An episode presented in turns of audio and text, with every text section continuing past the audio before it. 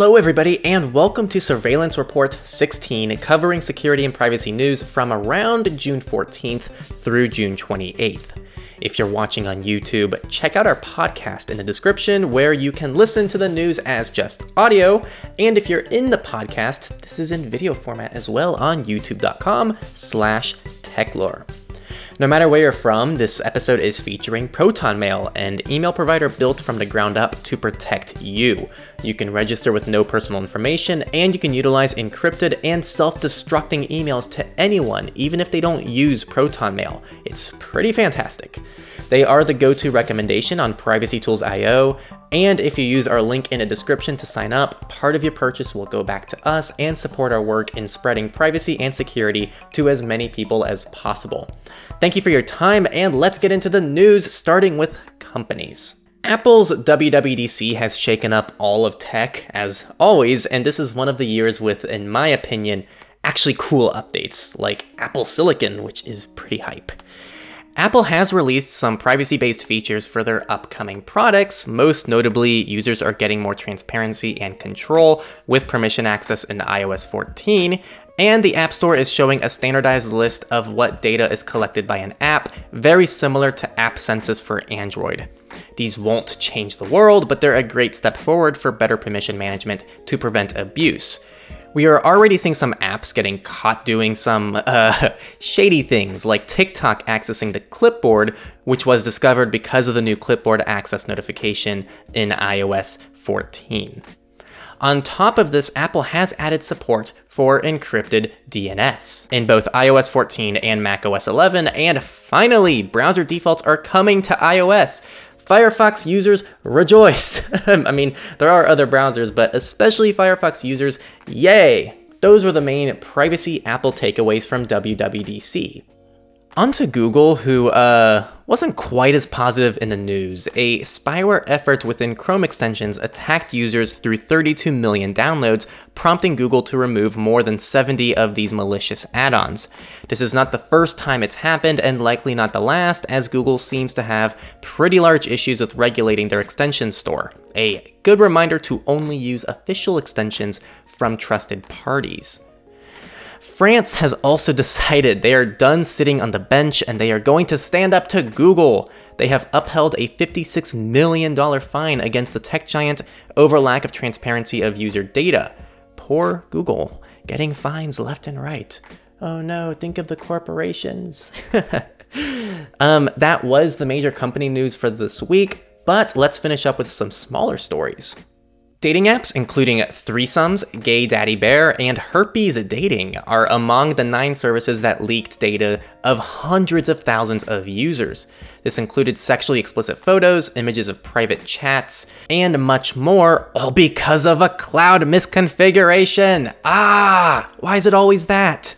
Zoom has decided to listen to public outrage over their recent move to only make end to end encryption available for paid users.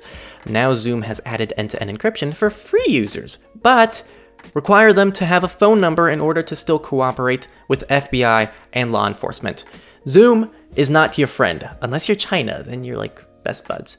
Um, use Jitsi. Jitsi, just, just use Jitsi. And finally, Mozilla Yes, Mozilla has officially released their VPN out of beta.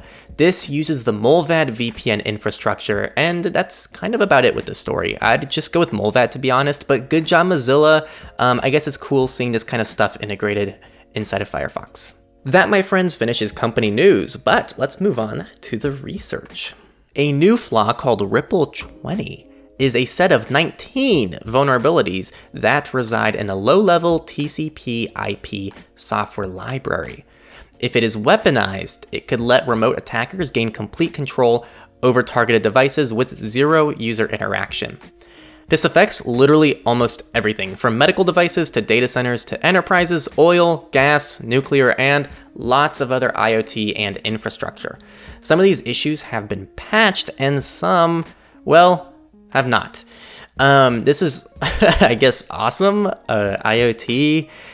Uh, I don't know. I, I just don't get it. At, at least today, IoT is so useless. Like, like I don't get it. It's at least the way it is currently, I just don't understand the point of making everything smart, right? Like Samsung smart TVs have ads built into them. Why would you want a TV with ads built in that offers you, I don't know, integration with your Samsung laundry? I just don't get it. Um, maybe it's because I don't use the stuff, but I, I, just, when I go to people's houses and they have Alexa set up everywhere, it doesn't seem like it's that much of a benefit. Like, just turn off the light switch on your own. Like, why do you need something to turn off the light for you? But maybe I'm old fashioned, and I'm saying that as someone still in college. On a similar note, printers have been analyzed with IPP scans uncovering around 80,000 open printers per day. This exposes information about the devices that make it much easier for attackers to locate and target populations of devices vulnerable to specific vulnerabilities. The solution don't use IPP enabled printers on the internet. Our final research article is perfect for that friend or family member you have who thinks the dark web is for hitmen and criminals. This research paper analyzed the quality of edits made on Wikipedia between normal users and Tor users and found that Tor users had better edits. On top of that, Tor users are, believe it or not, human, tend to frequently visit websites in the Alexa top 1 million, and are more likely to focus on controversial topics like politics, tech, and religion. This is a great research article humanizing Tor users and helping shed light on the wonderful tool we know as Tor. For those who haven't used Tor, it essentially is an anonymity network that works m- normally through the Tor browser, which does everything for you out of the box. We've covered the dark web and the deep web and all of those terms and what they actually mean in a pretty thorough video that I check out on our YouTube channel. I'll leave it linked in the description which clears up these really not so scary terms that are frequently mislabeled, in my opinion. My personal name for them is the private web because it makes more sense and it's more applicable to what it actually aims to accomplish. Politics have been pretty heavy in lots of areas around the world. Let's start with the US. The US had another anti encryption bill try to be passed, even worse than the infamous Earn-It bill. This is a crystal clear ban on providers from offering end to end encryption in online services and any encryption that does not build in a means of decrypting data for law enforcement. This is seen as a very tactical move to make the Earn-It Act seem more reasonable and favorable, which is also an evil bill with really bad consequences. People, if you do anything after watching this report, read the Stanford write up on this in the sources and take action. Seriously, it's a joke we even have to fight for this. It's taking away time that people could be using to improve the world. So, a glorious fuck you to Senator Graham Cracker. On a positive note, there is a facial recognition bill that would ban its use by federal law enforcement. Let's hope this passes for both privacy concerns and its inaccuracy across races. This just recently affected a black man, Robert Williams, who was falsely flagged by a racial recognition software and detained for over a day. The EU is up next. EncroChat offers encrypted phones with GPS and cameras removed with the ability for remote wiping by the user. This was supposedly utilized by criminal networks, so there were several attacks against EncroChat from statewide actors, eventually forcing them to shut down parts of the service. Fundamentally, this is just a privacy based phone. That's how it's marketed, at least. And if that's the case, this seems like a total overstep in power, which seems to have mostly come out of the UK. Let's hope something similar doesn't happen to Graphene OS users, as uh, Daniel Micay's rants won't stop them. Also in the EU, Norway has decided to pull its contact tracing app after privacy concerns. That's pretty much the story.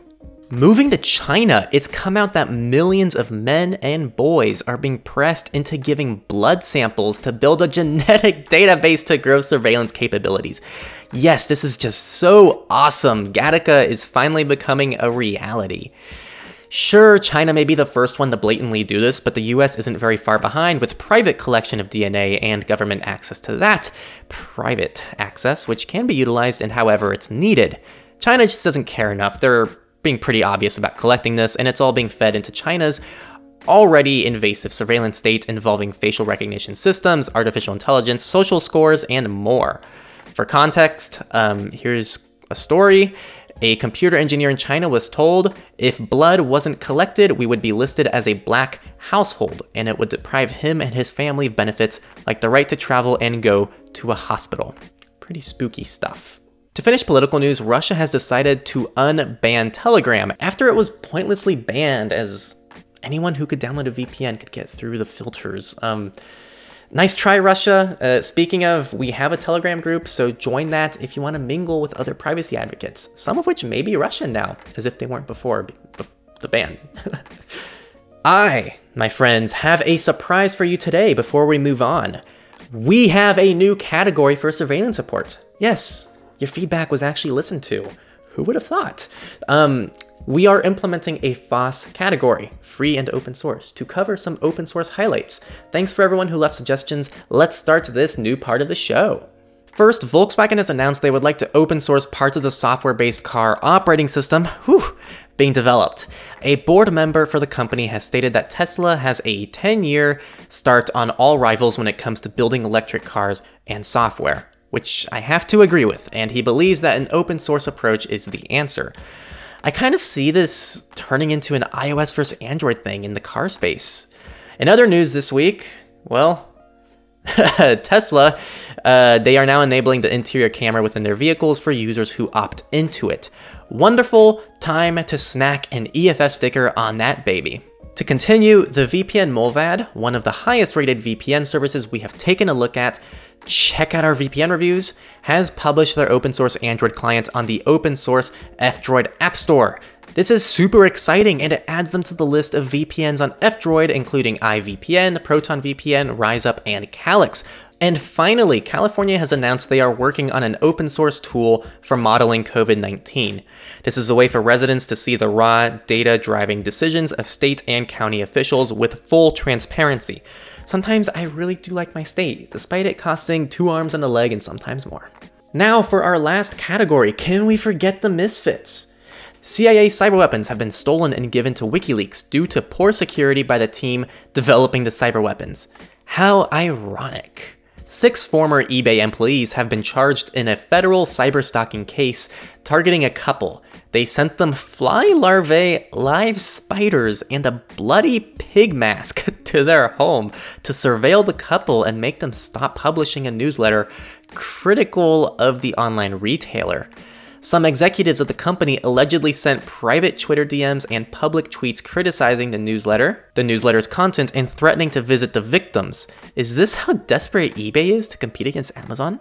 Most of these people are based out of San Jose, so I won't say too many mean things to avoid being shipped something I don't want. Like, uh, I don't know, like Galaxy Fold or something. I don't know. And that's the news for this episode. Again, this is featuring Proton Mail if you want that secure email. Use our link in the description before signing up to help support us. Also, don't forget to subscribe to us on iTunes, YouTube, Spotify, or wherever you're listening in from to catch the next surveillance report, which will be Surveillance Report 17. Thank you everyone for tuning in and peace out.